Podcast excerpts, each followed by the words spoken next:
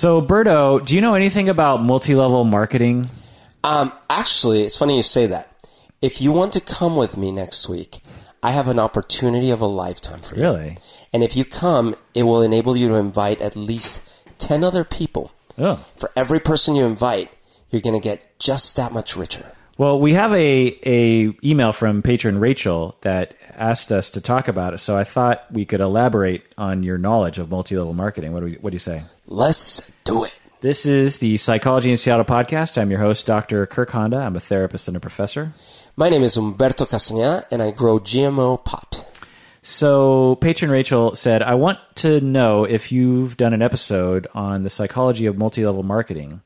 These companies include Amway, Herbalife, Lola Row, Lo, LuLaRoe, Rodan, and Fields. Have you heard of these? I've only heard of a couple of those, definitely including Amway. Amway, Herbalife, uh, Herbalife, I've heard of. Rodan, No. Fields. No. A lot of customers and coworkers I've had over the years have been involved in these programs. I personally believe that most multi-level marketing organizations are dangerous and basically pyramid schemes. Isn't that the same? Isn't aren't isn't multi-level marketing synonymous with pyramid scheme? It is if you're being honest. Oh. so they just reworded it. yeah. Okay, because pyramid schemes are illegal. Uh, not necessarily. I mean, it, it's just a label. Okay, look, I'm not a lawyer. Maybe there's some law in the book somewhere about pyramid schemes. But what I do know is that these are pyramid schemes. Yeah. Uh, she goes on, I don't know how my sister feels about them, but she does support friends involved by buying their products. Would you be willing to do an episode about psychology, multi level marketing, and how it is booming in the United States? I'd love to hear your thoughts on the topic. Uh, yeah. So, I mean, there is this. Okay, so there's the extreme, like the Bernie Madoff extreme of a pyramid scheme that is definitely illegal, right? so can you explain what a pyramid scheme is? Okay, so in the extreme, it's basically I have no real product or business really. What it is is I'm going to convince a whole bunch of people to invest or give money or buy some sort of future promise of something, and I'm going to get all that money, and then the structure will collapse. They will be left without their money. I will have gotten the money and and get away with it. Well, that was the one- Bernie Madoff, you know, extreme. You know, Well, that he wasn't a pyramid scheme. He was I mean, all these he convinced more and more people to right, but that I don't. Is that considered a pyramid scheme? I thought he was just considered a. Isn't it a Ponzi scheme? Yeah, Ponzi scheme. Sorry, that that's that that's true. That's a Ponzi scheme. Yeah. So that wasn't layered. That's true. So But a Ponzi scheme is when you ask people, you say, there's actually a good movie uh, uh, about a real story on Netflix with Jack Black as uh, playing a real life character called, um, oh man, I can't remember, but it about a real guy who had a Oompa Loompa band, and he, he's from Poland, I believe. I, they didn't call it Oompa Loompa, but it. Yeah. Uh, what do you call that kind of music? yeah, yeah, yeah, the, the- like the polka type. Polka, yeah. So the polka, the polka king. It's called the polka king something. Okay. And essentially, what he did was his his he had a he had a Polish culture store, and he also had a polka band, and he was having trouble getting enough money to pay his musicians because his band had like fifteen people in it, and and So he you borrow from Peter to pay Paul. right. So he so he asks people he's like so i i need money to be able to uh i want to i want to create the best polka band ever. Yeah. and hey friends can you invest in that? And and they're like well how much money are we going to get back? And he's like i guarantee you 10% Right. apr per year. You know you're going to get 10% they're like well that's better than other right. investments. So they like here's 50 grand. And he's like fine great. You know you i will guarantee you 10% a year. And then he makes the polka band and um, and then uh, when it comes time to pay all his investors 10% he's got to come up with you know say 80 grand So he goes, that's other people. so he goes to other people and he says, um, "I guarantee you ten percent if you invest." And and look at these other people; they got their ten percent, and then it just starts to balloon and balloon and balloon, and before you know it, this guy, the way they portrayed it, he innocently sort of backed his way into a Ponzi scheme that he and because he thought he would actually make the money Make the money enough. to pay everyone back. Yeah, So, so a pyramid scheme is like a Ponzi scheme, but you, you basically protect yourself better. Because in a Ponzi scheme, all eyes are trained on you. Where, Right. Where's my money, man? Right. There's a very mathematical reality. Yes. That you owe them money, Right. but in a pyramid scheme, there's there's Who no do one- you owe? Oh yeah. well, I report to this guy, and he reports to some other guy. I don't even never even met the guy at the top. Right. Right. Okay. So, but something like Amway, it's interesting because un- unlike sort of like the in one day disappeared a few days later sort of pyramid scheme, Amway doesn't go away. You know, it it's there, and so it has this air of legitimacy because it's like, no, no, listen, we've been in business for decades. We have sales agents all over the world. We're a global company, and there are we can countless stories of success. What are you talking about, pyramid scheme? We are multi-level marketing. Right. So correct me if I'm wrong uh, in terms of the way this works out. So you have, so say someone comes to me and they're like, "Hey, you want to do Amway?" And I'm like, "Okay, sure." And so I sign up and I have to pay like a fee to get in. Correct? that you have to buy an initial package, right? And Right. Then, and this is by the way, my data on the the Amway offerings is uh, Twenty years old. twenty years old. Yeah, yeah. So, so there's some kind of investment that you pay into Yes. it, I, either product or something. Yeah, and then you regularly have to buy product. Oh, interesting. You buy the product, and then you are responsible for selling it. So, so you you sign up for a contract where you agree to buy X amount of product per month or something, and you either use it yourself or you unload it That's on other people, and you can sell more than that if you want, Oh, totally. You can buy as much as you want. but there's a minimum. yes, So, if and then they're also like, you know, the real way to make money is if you get other people other people. Yeah, you don't want to work all your life. Yeah, you want to get other people to sell for you. So, so I go out and I convince ten of my friends Yep. to be under my pyramid Right. level, and then they they buy their initial package and their minimum amount per every month, and maybe sell a little bit more to other people. You get a cut. and I get a cut. But the person above me also gets a cut Yes. from my cut. Yes. And the person above that person It's also the mob. right. and and so it uh, now on the surface it's like well what's the harm Right. you know it's like it's just another business model i mean Right. when you go to the shoe store you know the shoe salesman gets a cut and you also know that the the manager gets a cut and you That's also right. know the owner gets a cut and you also know the shoe manufacturer every you know there's there's cuts that go up all the line so Right. what's the big deal so why why do, why do people hate both pyramid schemes So yeah, so so a lot of this comes to pred- predation upon classes of individuals that that really need something. Right. It, it's it's that's the part of it, from what I understand, that is illegal, is that you're lying to people by saying that they are you're deceiving them because you're saying if you if you buy if you if you start this thing and and you invest in this thing you are going to have this beautiful BMW and this yacht and this new home and because that's that's the appeal Yeah. right So I've been. Have you been to one of the pitches? yes Yeah, I've been to a pitch as well, and so and that's cer- certainly the way it is. Um, it's very slick oh, you know they you arrive and they have these presentations. The guy on stage or whatever it is is he's made it, man. Yeah. He's wearing the biggest Rolex you've ever seen. He's got at least two buttons unbuttoned, but he's wearing a suit and he's got like slick back hair and his he's showing us his yacht pictures and his plane and the thing is his narrative his narrative is all like this. I like steaks. Steaks are the best. My steaks are the best in the world. Basically. No, I mean, his narrative is like this. That was a spot on impersonation, by the way. Yeah, I think you do a great Gary Trudeau. It's amazing. Anyways, his um, he, th- his pitch is like this: Are you telling me? You're telling me right now that you're gonna be unhappy at that current thing you're doing, that job you've got, for the next 40, 50 years of your life. If you're lucky for them to boot you out on your ass, and then you still gotta work, you could probably gotta get two jobs at that point till you die penniless. That's the life you want. Let me show you some pictures. I just got back. Look, I wasn't gonna be here tonight. I, I am doing this as a special favor because Roy over here, eh, let's hear it for Roy, everyone. Okay, Roy over here is a personal friend now for 20 years. He's one of the most successful agents. If you want to learn something, learn from Roy. I only came here tonight because I care that you stop this insanity. Look at this. This is me with my wife, our beautiful children. We are in Morocco. Yeah, it's almost like an evangelical, Absolutely. yeah, or a landmark or something. Yeah. and yeah, it what it so what patron Rachel is asking is like, what's the psychology? Well, the psychology is our society sells basically one idea of happiness. You know, we we've we've gotten away from religion, which is you know pros and cons.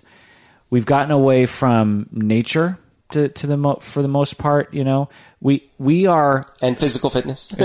we are solely focused on materialism, and it is just getting worse and worse and worse. Right. Well, People- even even a narrow materialism, right? Right. Because it's not like it's not like they show us how because of their success they were able to curate, they were able to restore all these antiquities that they. No, no, no. There's my yacht. There's my Ferrari. There's my Rolex. So I just so I just moved into this house, Yeah, and it's a good looking house. It's very nice. Right. It's an And you've organized it really nicely. Right, it's an older house, Yeah. but the landscaping is is really nice. Has a really Yeah. beautiful backyard, Very pretty. And you know, by pretty, we could also say like higher class. Sure. And by attractive house on an attractive street, we could say higher class. Yeah. Now, this this house is not expensive. It's you know, it's it's on the smaller side. It's on the older side. Yeah. But And it's in Seattle, so it's at least ten million dollars. right. so people will, you know, we associate things with class. You know, everything is. It, we, we never say, "Wow, that is a classy house." No. What we say is like, "Whoa, that's a big house," or "Whoa, it's a beautiful home," or "Whoa, like what But a you cool- must be a duke, is the implication. whoa, what a what a cool boat you have." Yeah. Which is like, "Whoa, you're you've got money." You're You- closer to royalty. yeah, you, yeah, yeah. You're you're you're like something special, you know. And you know, no one walks up to a beater car and says like, "Whoa, like what a piece of shit! Like what good for you?" You know what I mean? It's like we we are like, and it's so dumb because like, who gives a fuck? You know what I mean? Like, if- It's not like the royal wedding was watched by millions because of all the good that you know. It's, it's like they're like royalty, Right. It's not just a Disney concept, right? Yeah, I mean, it it just gets worse. You know, the the most vi- when I was in London, one of the most visited things on the planet are the royal jewels. the jewels, right? Yeah, like the crown and the the the diamonds and stuff. And so now, you know, whatever, it's fine.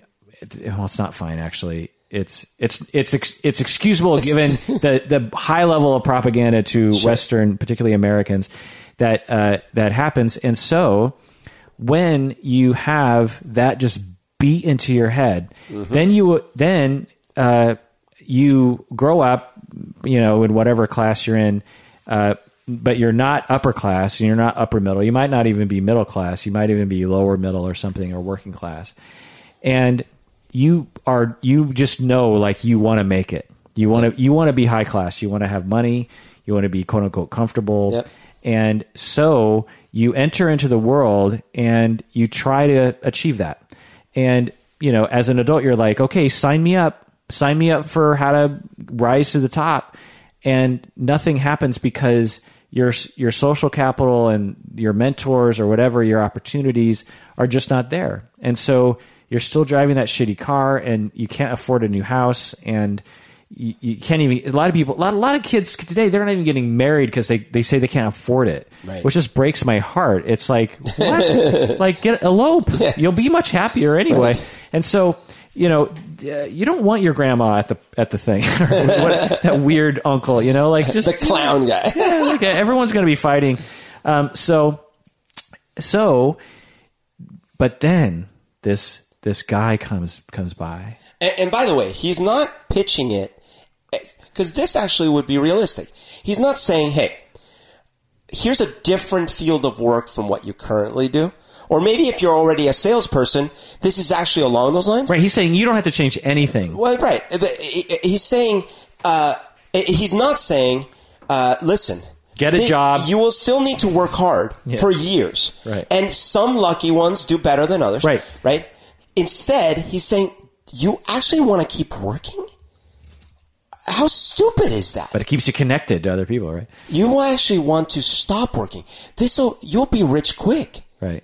You can retire. Look how young this Bobby over here retired. Right. And, and so the other message that we give our uh, people, and particularly people of lower class, because it helps to sustain our power structure, which is anyone can be rich. Right. anyone can be high class. You just have to work hard enough or do the right thing or you know, we love that story of like you know, the guys in the garage who invent that thing and like, you know, cuz they were smarter and they, you know, and it's like you you don't think about the fact that they had all these privileges and benefits and like against social capital and connections through their power and all that kind of stuff. But anyway, Well, and another concept missing, by the way, is um, so one thing that I, and it's probably romanticized, but I love this notion uh, in Japan that I would imagine, I imagine in my head these people that love a craft and they spend 20 years learning how to do the craft and then that's their, their passion and then they do it so well and they don't retire. That's what they do till they die. So it's like, oh, you should go talk to this person. He's been making swords for 70 years. You know, or you should go talk to this person. They are the best sushi maker in the world, right? That notion is not a thing, a common thing in the States. Right. Right? It's like, you don't say, I'm going to learn for the next 20 years how to do this one craft, and that's what I'll do till the day I die. and if I make a ton of money, That's not it. Right. Instead, it's okay. Okay, what degree? Okay, most money. Oh, lawyer. Okay, I could be a lawyer. Uh, let's see. Counting down the days, I could work for 15 years. If I go to Wall Street, probably 10. Retire with a fat million. Well, that path is only available to certain people, Right. right? But but yeah, the idea of that everyone has that's common to, to, to most Americans is how am I going to be high class? Right. And, and and I say class because in my estimation, that's mostly what it is. Like Right. people, money is just a a way to get class, which is a way to get acceptance. yeah, it's really. social status. Right. And so, and social status for acceptance because you know when we when a high class person walks into a room, you get more respect, you get more smiles, Yep. you get more power, you get invited to things more often, people laugh at your jokes more. It's fucking real, people. Yep. When you're low class, no one gives a fuck about what you're saying. You you you a low class person in our society is often an immigrant, particularly from Latin America, who is working as a janitor or a or a cleaner of some kind. They have shitty shoes, quote unquote. They are dressed in like their work clothes. Yep. They might speak broken English. They walk into a room, no one gives a fuck about their opinion. Uh, They're invisible. a rich guy that is you know from Manhattan and has a beautiful uh, you know uh, penthouse and has uh, you know a five cars and and flew in on his private jet. He walks into a room. You fucking bet you're going to listen to his jokes, and you fucking bet you're going to pay attention. You might hate him. He's going to complain that you're speaking Spanish at his local eatery. You might hate him. Oh, right. You might hate him, but you look at him because he is highly visible. He walks into a room and you notice. You're going to be like, again, you might hate him, but you can't ignore him. Right. You know, uh, the woman who, you know, walks in and, you know, cleans your, uh, your dishes and walks out of the room, like, and she opens her mouth. Most people are just like, why the fuck are you talking to me? Like, who, you know, so that's what, so now the guy with the, the, the, the private jet, he might be broke or in debt. That doesn't matter. The woman who cleans your plates could have invested a million dollars by that point. It doesn't, money has no bearing. it's the, it's the signaling The of appearance. the signaling of class. You know, in a similar way, and this kind of blew my mind back in the day, actually, which which was because like when I was really learning about class, I was a, I was a student, and I thought, huh, well, I'm super low class because not only do I not have a job right now, but I'm also in debt, and I'm living on top ramen. You're negative class. Right. I'm I'm lower than working class. But then but then someone was like, "No, no, no. You're actually high class because you are getting an education, Right. And and so just and it would be better. You'd be even higher class if you had a bunch of money, Right.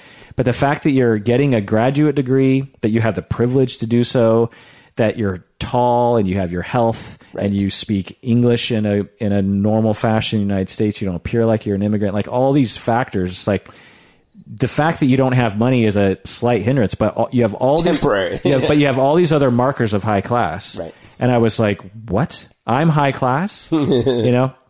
And so, uh, and then Which is different. Like in truth, you have little class. Yeah. That's different. yeah. and so, uh, do you remember um, uh, Fat Albert? hey, hey, hey, I'm Fat Albert. Did, did you ever watch that? Oh yeah, I was. I love that. There was a running joke about low class. Was there? Oh, you don't remember? Uh, they'd be that? like, they'd be like, "Hey, you're like Memorial Day, man," and you know, and some of Uh-huh. it. What do you mean I'm like Memorial Day? The other guy, no class. No class. Okay, yeah, that sounds. yeah, yeah, yeah. Anyway, so you beat that into our little stupid heads throughout our lives, and you know, I. I I, I take full responsibility for my own Sure. participation in it too. Yeah. Like I didn't I could have gotten a shittier house, you know? Well, so I grew up in a in a place where uh, in in history class we learned about the class tiers that that were in our society in, in South America. Because it's more explicit. It was very explicit. So it, they had these tiers where at the top were the uh, Spaniard uh, religious uh, Light- leaders. Light skinned. Uh, well, not not it, it, the light skin thing wasn't. Well, actually, it was true as you moved down the tiers, Right. But at the top, they didn't even have to clarify. Of course, they're light skin, Right. But the, the the biggest point is okay. At the top, the very top, the king and the queen. Below that were the There's Spanish a king and a queen of Colombia? of Spain. Th- This is colonial times, Oh. right? Uh, then then there was the, and the that applied to when you were a kid? no, no. What I'm saying is, in history class, we learned Oh. that, but but that was for a long time. That's how that society operated, right? And even after the revolution, like that feeling remained. Yeah. And- I, I, I, whenever I would go to Mexico, and I've been to all sorts of like rural Mexico, Yeah. Mexico City. It's not Colombia, but but a similar uh, thing, which is the general population is brown skinned, Right. and yet everyone on TV looks like an Amer- looks Right. like a looks like a European. I should say. They're you They're know the Spanish descendants. they're they're they're white, white, white. And I'd be walking around Mexico City, and I'm like, everyone is dark skinned, you know. And and where are where are all these blondes that I'm seeing? Well, they're only on TV. Right, and most of Latin America is ruled by the descendants of the the white imperialists or the con- the conquistadors. So you have, but think about if you're in a classroom. Which is you, by the way. I know You It- learned. Think about if you're in a classroom, and even though this is no longer technically true, you're staring at a diagram in your history book that shows you where each tier lands, like a food pyramid of people. And at the as you go down, then you get to you know blacks and natives and Right. mulattoes and so, mambos and stuff. so back in the day, they actually codified it into law sometimes Yeah. in terms of where someone was. Right. You know, in, in the United States, we didn't. We tried to get away from that, but retained the notions of it, and so that's why that in that context, which America is, you know, one of, and you know, America isn't the only like the Philippines, Japan, and India has the caste system. yeah, still. India, like every society, uh, for the most part, uh, pretty much any society that has the luxury of having an upper class will be materialistic and classist. England has royalty. Right. They have blue blood. Yeah. And they've only recently allowed a black person in, in a, and a lowly American, you know. and it caused all sorts of upheaval. Right. So, uh, and you know, you could you could call the alt right and the Brexit situation to be class based in terms of immigrants are low class, and you don't want to be associated with such things. So, um, so it's in that context that we have people who are desperate to be accepted and and have some of that sweet power of class Yep. and they bump into real society and they have seemingly no way to climb that ladder. Yep. And then this charismatic fella comes into town with you know bells and whistles and you know he's an evangelical i've seen these guys talk man they are fucking slick you know and they make make you feel like they've cracked the system, Right. And they're letting you in on the secret. they often have a backstory where they were homeless. Yep. and they they they don't have a degree. They're not a special person. They're they're just a regular joe just like you. And and and they figured it out. They have the answer. And all you have to do is do this. And when you do this these things are going to happen Yes. and and and, And let me give you more people more examples you know and bells and whistles and let's throw uh, some swag at you Well, and as they're saying that, people in the audience next to you, Right. that supposedly just came like you to listen, are agreeing vigorously and clapping along, and Right. They're and plants. You're like, They're plants, Wow. which I experienced before, which was eerie, which I'll tell you in a second. But so now, because you see this as an answer, I mean, it's similar to someone has terminal cancer, pancreatic cancer, and they've done a lot of tests and they've done some, you know, some treatments, and the cancer is spreading. You're going to die. You're going to die, and you know the doctor's like, uh, you might want to like wrap up your affairs because it could be soon Three months tops. and someone comes along and says there's this there's this guy who says that they found a cure for pancreatic cancer Right. and he's in Vietnam and you know look at his website he you know he look at him Got He- videos. yeah and he has testimonials don't you think you're going to be a little receptive to that to that message don't you Yep. think you're going to be like well I, there's no other that you know Western medicine has no answers for me Right. and this guy seems to have an answer like, I'm fucking desperate. Right. Book me a ticket. it's worth it. Okay. If you are stuck in a low class and you're working, you're on your feet all day and, you know, you're, you don't get to spend time with your kids very often and Right. you're just like, fuck, like I just, I can't, I can't even date anymore. I'm divorced. You know, I don't have time for, and you just, you just want, you know, you just want this special sweet life that, you know, is in your head. Now, of course, you move up the ladder you have all the same fucking problems. You know, it's, it's not like suddenly you don't have problems. Uh, but anyway, so and then someone comes along and and tells you very convincingly that I have the answer. I've found the answer, and and look at these other people who I told the answer to, and they capitalized on it, and they have they're rich now too, and they're high class, and they have all these things. And the sooner you get in, the better, because you can have more people Right. reporting to you. and you in school teach nothing about critical thinking. You teach nothing about how to protect yourself from advertising. You teach nothing about how to protect yourself from charismatic speakers. You teach nothing about how to evaluate bullshit. You know what i mean? You just you right. just teach algebra Right. and world history a brief uh, overview of world history. You just teach um, you know gerunds and nouns and shit. You don't teach like actual useful life skills like critical thinking Right. and and how to research something to make sure that it, it the claims can be supported by actual data you know You, by the way, you know what just occurred to me is how so many jobs in our modern society are sales jobs, and yet you never learn any sales skills in school. Yeah. right. Um, or or how to again how to evaluate whether or not a claim is true. Yeah. Now I know some teachers are out there doing that, Yeah, I don't, it's absolutely. but there should be one hour a day for from kindergarten to twelfth grade spent Yes. on this. It should not be like a, a I module. took a class. yeah, it shouldn't be a, or a module Right. in your I don't know homeroom that you do for a week. Right. Like I've had this debate before, and uh, with fo- folks that I went to high school with, and I've said, you know, you don't learn any of these life skills, like how to get a home mortgage, and they're like, well, what about economics? And, and true, we had a six, uh, a one semester course taught by a very good teacher when I was sixteen, and I probably absorbed eight percent of the information. Well, we had this class called home ec. yeah, yeah, right. and home economics and we learned how to cook for a bit we learned how to sew and we learned how to do the stock market we did like a fake stock market thing Uh-huh. um, and you know it's helpful. It's helpful. but it's a far cry from actually learning really how to live in that world. You know? Do you remember that one time when you took that three month course on addition and subtraction? Yeah.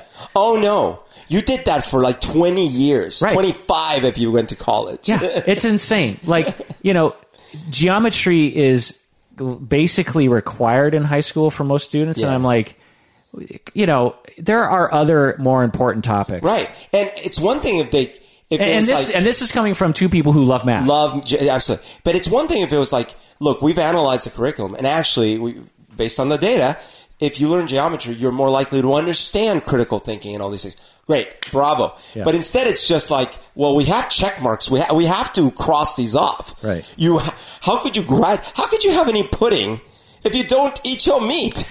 On that, let's take a break. What do you say, Berto? Yep.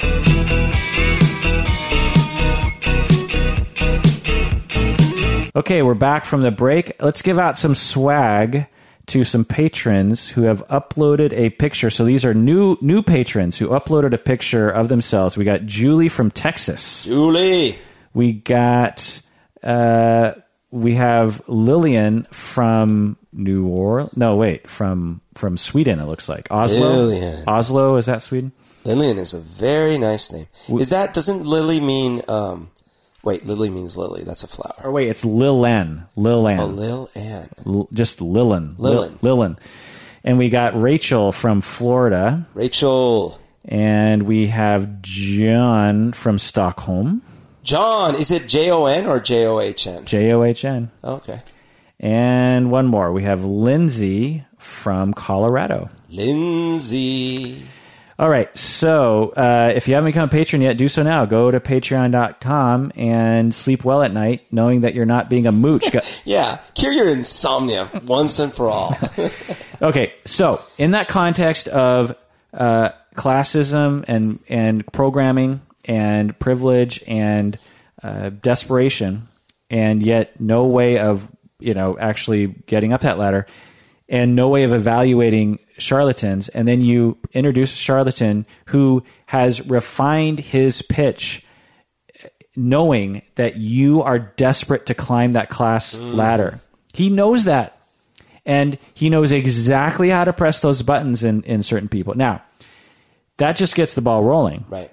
Now, next is the years of the person buying into it. Well, this is a known psychological process where, in a motivated reasoning, where we we need to believe. You know, so, someone that's in Amway, for example, and they're they're they've been doing it for three years and they're still low class Yeah. but they'll start making excuses because if if there's they have two options in their mind, they can either say to themselves, "I've made a terrible mistake," a la Arrested Development, or and and and in that they have to admit that they've that they're stupid, Right. that there's possibly no way to climb the ladder, Which, by the way, none of which is true. right? But that's the conclusion. That's their conclusion. Yeah, right. there's no. I'm stupid. They There's fear that conclusion. there's no way to climb the ladder um, and i've wasted my time and i've embarrassed myself Right. because i've told all my friends this is my thing Because concluding, all right, well, I tried it. It didn't seem to work. I think I'm going to try something else. right if if someone ordered like a you know a drink from the bar and they didn't like it that's they're still highly motivated to like that by the way but it's much easier to give that up than Right. than something like this where you've years. invested all sorts of time and, And, money and probably um, stressed relationships around themselves. Right, you've proselytized. You've maybe even gotten, you know, some of your close family members involved. Some people might not be happy at you because they tried to get involved and it didn't go well. Right. And- You're all in. Uh, so that's that, so that's so if you admit reality, that's that's what you have to contend with. Right. Or you can convince yourself of another reality, which is no, Amway is the answer. I just have to try harder. I haven't tried hard enough. Right. Uh, there's a new program that this this Oh, yes, this guy is throwing out of like or a new tip on how to get people involved or a new lead or something.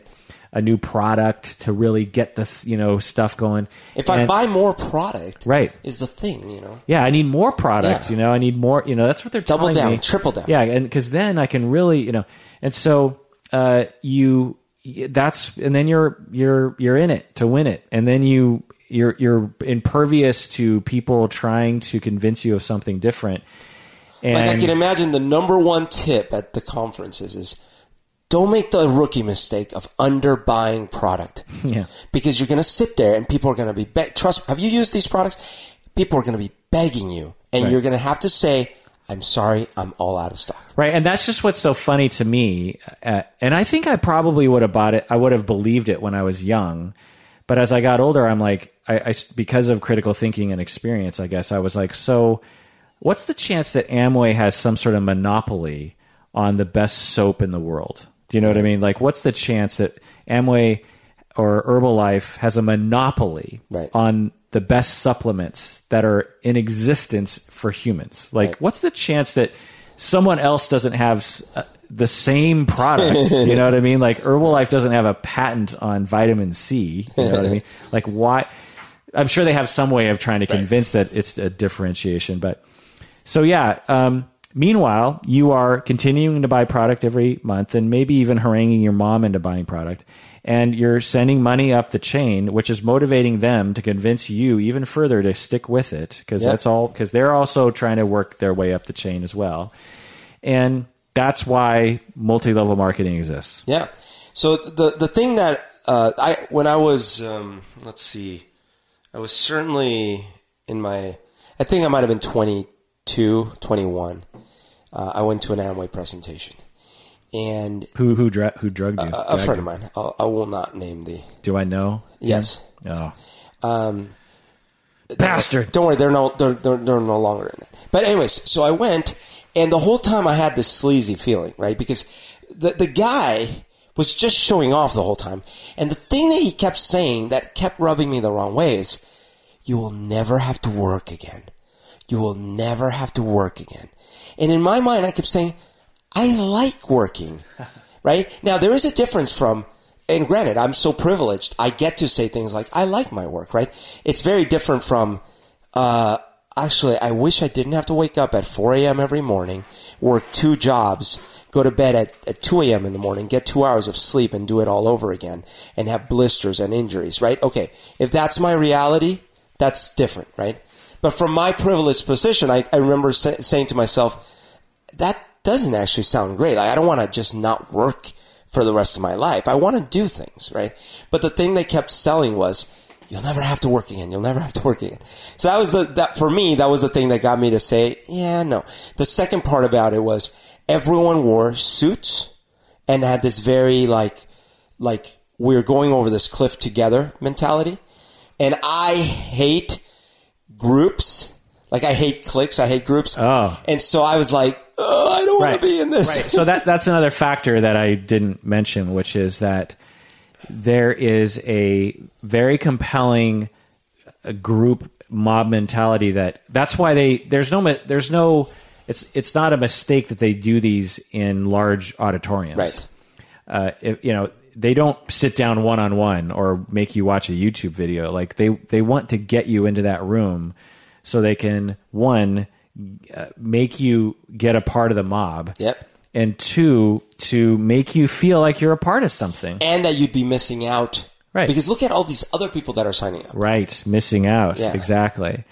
Yeah. FOMO. Yeah. So so that's that's why it happens, and it's it's just a for the mo- I mean, there are legitimate people who actually do make money doing it, and it's all relatively legal. You know. So, I so to be clear, the, the people at the top of Amway are like billionaires. Like they, they have a sh- shit ton of money. But he- there's mid-level people who are also making money, you know. But the the chance that any individual is going to get to where even like they just 10% of what they claim you're going to get is just mathematically impossible. But again, absolutely. But again, I would say, look, if you want to advertise it like a job, the way other jobs have to do it, right? Because you jobs can't actually, you can't have a, a car wash business that puts ads out for wanted ads and say, uh, you know, pretty likely in one year of working at this car wash, you'll be able to retire and buy a million dollar yacht. That that's not what you do, Right. Right. Right. If they advertise it like, so this is a self-employed salesman Yeah. sales position where you sell our products. You don't have to show up at six a.m. anywhere. Yeah. You dictate your own hours. You drive your own schedule. You can make a website. You, can make sell it to your friends. You- Lots of things, and, and and you're ultimately not selling garbage. It, it may, may not be the best products Yeah. ever, but they're certainly good products. and if you manage to sell a lot and you're a really good salesperson, You'll make good good. you'll money. make a you'll make a lot of money just like at any other job, right? yeah, But that's And just not like what in they. any other job. There's one CEO, Right. A few VPs and a lot of middle management, Right. and then a ton of lore. Right, but that's not what they say. That's not what they Right. say. Yeah, um, yeah. So I hope that answers your question, patron Rachel. Uh, the the experiences I'll say is that I was looking for a job when I was in college, and I this is back before the internet, so I just uh, responded to this ad in the paper, or maybe I was introduced to this guy or something, and and he's like he's like and I was like yeah I'd love to interview for the job. He's like yeah it's like a businessy job or something. Right. And I'm like, oh yeah, I'd love to interview. And so he's like, okay, well, meet me at the McDonald's on on 45th in Wallingford. And I'm like, McDonald's. He's like, yeah, well, I just like to I just like to meet there with people. And I'm like, oh, okay, that's weird, but but I'm like I'm like, oh, okay, Yeah, yeah. let's do it. I dress up in a suit and tie. oh, they told you to dress up. Okay. No, I just oh, you did it. Okay. okay. when you go to an interview, you dress up. oh, right, because you thought it was right. so I so I dress up, you know, I show up on time, I walk into the McDonald's and he's there and I sit down and he he's he's just like talking to me and I'm like he's talking to me like I got the job. This is Right. weird because normally I'm I'm like stressed out trying to impress. He, Right. He's talking to me like I already got the job, but but I'm but I'm just sort of looking at him and I'm confused, which wasn't uncommon. When you, you know, when you're young, everything, everything's especially the the world of work, just confused me a lot. Like I just remember just. I remember being a young person and just being in meetings and it's like, what are people talking about? But anyway, so and which you know still happens sometimes. But anyway, and then he hands me this this uh, this box with all this stuff in it, and so he's like, I want you to take this home and look it over and let me know what you think. And so I'm like, oh okay, because I'm just in like try to impress this guy mode because I think he is going to make me you know give me a good job. I walk away, I drive home, and I'm like, what the fuck was that? And so I open the box and I look inside. I'm like, what is all this shit? And stuff. Well, no, it was like uh, like a VHS cassette on. oh, mater- uh, learning materials for the. yeah. Okay. And it could have been Amway. I don't know, but I, I just remember kind of sifting through this, and I can't remember how what happened after that. But I, I remember at some point kind of turning a corner in my mind and going, I don't think this was a job. I think I think I'm like going to become some sort of weird salesperson. Right. And that to my to my friend Chris Huber, who you know, Yeah. that would totally appeal to him. Because he's in sales. He loves to se- sell. I mean, he he had a job in high school where he would sell perfume knockoffs to to salespeople in the mall. Oh, so, wow. So he would walk through Bellevue Square, and you know he would just walk into the Squire shop or to Nordstrom, and he would walk up to the a sa- salesperson. to the salespeople, and he would sell them cheap perfume. That's insane. That's how he he loved that job. Wow. So, so, so anyway, I, I get this pitch and I'm like, this is bullshit. And it took me a while to give it back to him. The other experience I had was, again, in the paper, they said, come, you know, interview for this job. And so I'm like, oh, it sounds like a great opportunity. I go down there, dress up in my suit, you know, get there early. Get, I got my resume in hand, walk into the front door. There's all these young people at these desks, you know, with phones and stuff. And I, and I'm just like, oh, okay, you know, what's going on? And I can tell like everyone's kind of looking at me a little bit like, oh, who's this guy? Then, then it's like, uh, you know, have a seat, you know, so and so will be with you in a bit. And I'm like, oh, okay, I got to nail this interview. Got Yeah. got to be impressive, right? And so this is before I was a, a therapist. You know, this is back when I was just a business person. You know, and uh, they bring us into this. Um, there's a couple of other applicants. And they bring us into this area, and there's probably I don't know like 20 people sitting in these seats. And this guy comes out and he starts to give this presentation about water filters uh-huh. and and I'm like, "S- what is this? And I notice that every time he makes a claim, you know, like Uh, so this is the best water filter. Uh, we have a patent on this special filtration. Watch this slideshow, and when when he and he's talking, and I'm just like, you know, I don't really give a fuck about water filtration, but okay, whatever. And then all of a sudden, the people next to me are just like, whoa cool clap clap clap clap clap you know and and i'm and i'm just taking i'm just taking note of it i'm just like wow they're Is this really that exciting? i'm like man these people are pretty enthusiastic about this Yeah. this Like, goes on where you're like, maybe I'm not getting why this is so amazing. um i don't remember what i just i think i was also confused as to be like so what's the job? Right. because surely this isn't a door-to-door sales job. I'm not i'm, I'm not going to do door-to-door sales you know? Because that's kind of the vein he was talking Yeah, yeah. about. But i thought well maybe this is like a presentation on their product and i'm going to be like a like a account manager or something. I don't know and then this is going on for a while. Then all of a sudden i'm just I, I i take a step back in my brain. And i'm like wait a second what's happening here? And i start taking note of every other person is enthusiastic. So I, I, I, started I started I started looking. I was like, okay, enthusiastic person, conf- confused confused person. confused rube like me, uh, enthusiastic person, confused woman who looks like she doesn't know why she's here. Enthusi- you know, it's just like total Yeah, checkerboard. Yeah. yeah. And I was, and then I I suddenly it just dawned on me what was happening, and I just thought, this is fucking bullshit. I mean, I, you know, you get your hopes up and you, you dress up, you get down there, and I'm like, not only you know is this not the job that was advertised in the paper, but these people are lying. Yeah. You know what I mean? And you know, come on, it's there. There are rare moments where I want to be violent, you know, but like. I want to go back to that presentation, stand up, and just punch every other person in the face, and just be like, Every other person. "Fuck you for wasting my And time." like, you got the rubes on accident. Dude, um, years and years later from that first one, but still like 14 years ago. so 14 years ago, I was sitting at work and I get a phone call from a recruiter. Hi, I'm a recruiter for this tech company. And I'm like, oh, tech company. Okay. And I felt so privileged. I was getting a call from a recruiter. Is that what he said? Tech company? he said a name Oh, um, the name he gave was this company. Actually, I'm not going to spoil it, but uh, he gave a name, and I had never heard of this. And I was like, okay, all right. Uh, and I, and internally, I'm going like, oh, this is exciting. I'm getting recruited. I'm I must be hot shit. Like they must have gotten my name from somewhere, you know, like. And something, sure, what's up? Right? How much do you want to pay me? Anyway, so he's like, all right, well, so uh, you sound like the right kind of person. Uh, how about we meet at Starbucks? and he gave me an address. I was like, um, okay. So I show up. I didn't wear a suit, but I did dress, you know, sort of nice. I It's so show funny. up. It's like, can't they find just like a temporary office or a park would be better? What? Do you know what I mean? Because like meeting at a Starbucks, it's like it's another person's business. You know what I mean? It, it, Yeah. It's like it's, it seems like there's got to be a better solution to that. So we meet up there, and he's got all these uh, little pull, you know, pulls out all these sheets of paper and stuff. Okay, so the company name is Quixtar.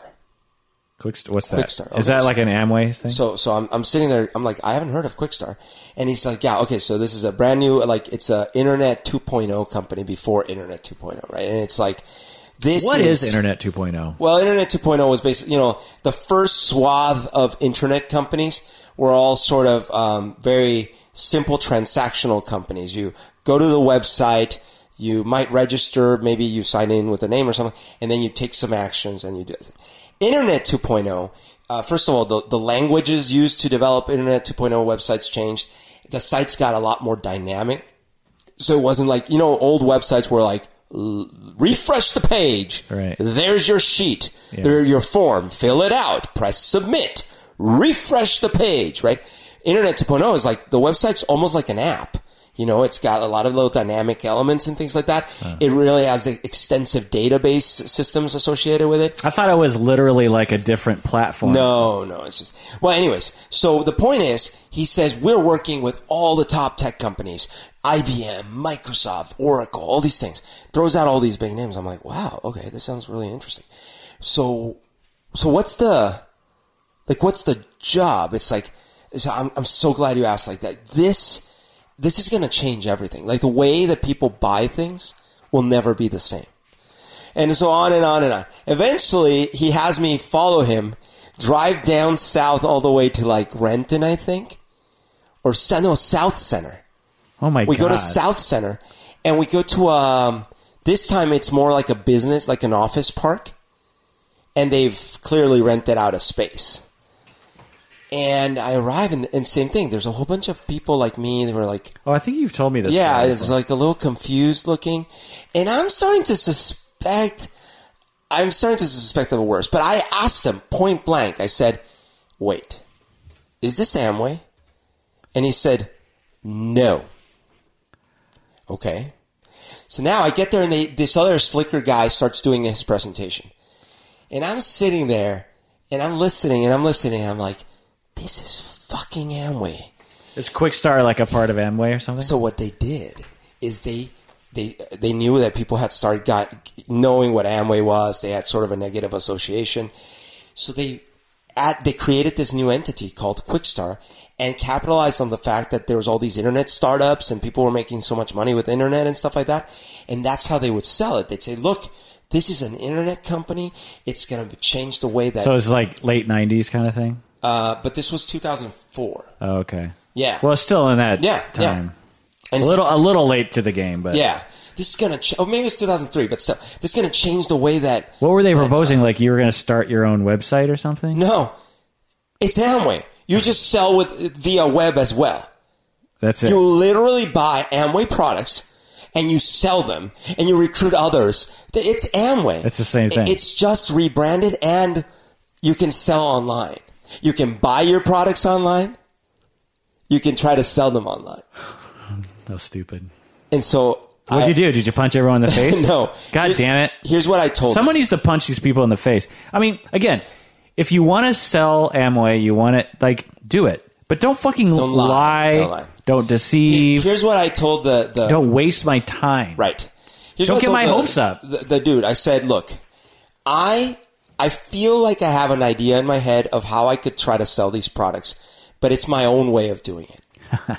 if if I can do that, if I can buy some some part, uh, amount of product and then go sell it, actually, I think I could be quite successful. And they said, and I said, but I don't want to wear a suit, and I don't want to come to these kind of meetups. And they said, that's not how it works.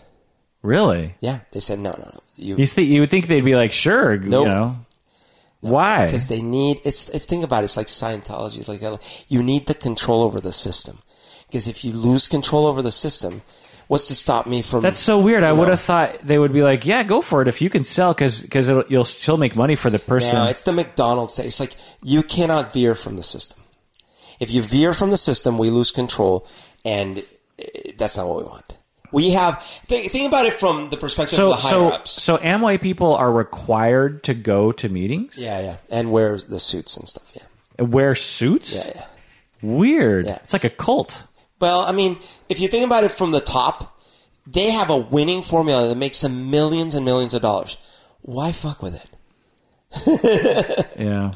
Because the key is it doesn't work for me, but it works for a lot of people. Yeah. Well, I mean, I mean, a lot of people. I get, I guess why they do it because they need you to be a sheep, you know, and and they need you to. Well, it's a, a lot harder to leave something that you are so committed to. You're Right. traveling to these meetups. Right. You have all this peer pressure. Now the Right. pe- now you feel embarrassed to say that you're starting to doubt if no no no no.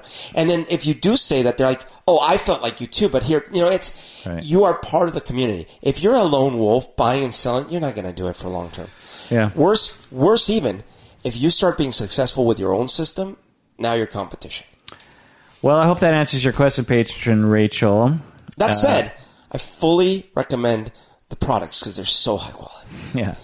Uh, so, uh, and other people, let us know what you think. Uh, you can email us at contact at psychologyinseattle.com. Berto's going to have his own Twitter thing. We have a Twitter thing, psych, at psych in Seattle.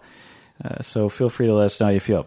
Did you just say psych? Psych. Well, because that uh, Twitter handles have to be shorter Yeah. than Psychology in Seattle, so it's so I shortened it to Psych in Seattle. Psych in Seattle. Uh, Berto, you and I are going to see Friends tomorrow, which is the movie. Oh, you did get your ticket? Yeah, Nice. Which is the movie between uh, Wiseau and and Greg Sestero. right. I am not. I'm not anticipating it being nearly as fun as. The Yeah. Room. Well, one, uh, you know, I imagine it's going to be a raucous uh, room crowd. Yeah. So maybe we won't even be able to listen to the movie. Yeah. so who knows what's going to happen? But uh, so I have a gripe, uh, Berto. Gripe of wrath. Let's hear it. I mean, it's sort of a gripe, but it's also kind of a discussion. Is did you uh, read that Elon Musk email to his employees at Tesla where he talked about like how to save money and stuff? I did not. So Elon, so Tesla is bleeding money apparently. Oh, is it? Even though it's like you know a hugely popular car and and company, Right.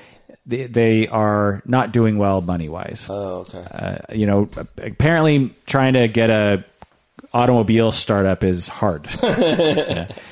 uh, so to save money, he sent out a, a very uh, Elon Musk style email that was extremely blunt, and he he said in it, he told everyone, "Look, we have to save money somehow." And so here, here's how we're going to do it. Instead of firing people, here's how we can all contribute. Don't have large meetings. Like Okay. large meetings are a waste of time. Uh, and if you want to have any kind of meeting, keep them very short. Right. He said. And if you're at a meeting that is not useful to you, walk, walk out. Just stand up and walk out of the meeting because you're you're wasting your time, which means you're you're wasting money. You need to be doing other things. You know what I mean? Uh, if you're on a phone call, a conference call that is not useful to you, or you don't you can't tell if there's any use to it, hang up. Uh, if there is a chain of command issue, meaning that your boss or your boss's boss is getting in your way, feel free to sidestep that and go straight to the top. You know, just communicate. If if your boss is getting in your way, go uh, go higher. Don't worry about it. Also, if there are rules that you're, everyone's supposed to follow and you know they're obviously ridiculous, please break those rules. What do you think about all this, bro? Wow, that's very interesting. I mean, a lot of those things sound very good. I mean, at least um, in the sense that having worked in various different, no, having had, knowing people that have worked in various different tech jobs, they spend a lot of times in meetings. Yeah. and it, it is a lot of wasted time. Would you just stand up and walk out of a meeting? Like, say you work Yeah. at Tesla and the next day you're at a long meeting. Would you just stand up and walk out? Certainly. You would. Yeah. Just be like, fuck this. Well, more more importantly, I'd be like, I I agree with that email. Hence, I am exercising my right.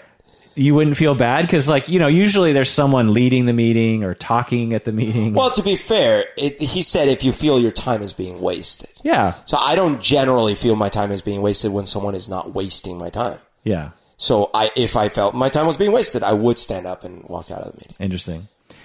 Well, yeah, I have a lot of things to say about this too, similar to what you're saying. I totally agree with what Elon Musk is saying. Uh, when I became program director at my university, I suddenly realized that program directors spend an enormous amount of time in meetings, and a majority of those meetings are useless. Actually, I prior to becoming program director as just a regular faculty member spent a lot of time in, in worthless meetings as well i remember i was on this one committee for the budget it was like the budget and planning committee or something. And there were probably like 15 people in this committee at my university. And it met i think every other week or something for three hours hmm. on a thursday. I would walk in, I would walk into that meeting like with a notepad, like ready to take notes, ready to contribute, and everyone would kind of debate for what seeming they seemed to be disagreeing about something for three hours, and I would have no idea what they were talking about. And and I suspect, looking back, that they were not actually talking about anything real. They were just like they loved to hear themselves talk. and instead of like saying, "Well, let's table this because we have some actually planning to do," you know, there were there were meetings. Uh, Ninety nine percent of the meetings I went to, and then even as program director, were spent, and because after a while, I started actually keeping track. I'd be Yeah. like, okay, in this meeting, I'm going to keep track as to have we accomplished anything? Has anything been accomplished? You know, like when I when I lead a meeting, I have things I have to accomplish. You have an agenda, like you, you Yeah. want, yeah, yeah, I have like there's a new policy I have to train my professors on. Right. There is a student that is causing problems that we have to discuss Come and, to an agreement, and yeah. come to an agreement about how we're you know we have to come to a plan about how we're going to deal with this. We have a retreat we have to plan and we have to decide on a date. Okay, everyone come to the meeting. We're going to decide on that. So, but I would go to these meetings and the the people who were in charge of the meetings would just kind of sit down and be like, okay, well, let's check in, and then like twenty five people will go around the table checking in, and some saying people, whatever random. oh my god, some people would some people would just you know the the the the, the you know it would come around to them out of the twenty five people, and they'd be like, well, no, I got to back up.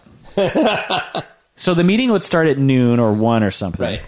and I'm an on time person. I, I don't fuck around when it comes to time.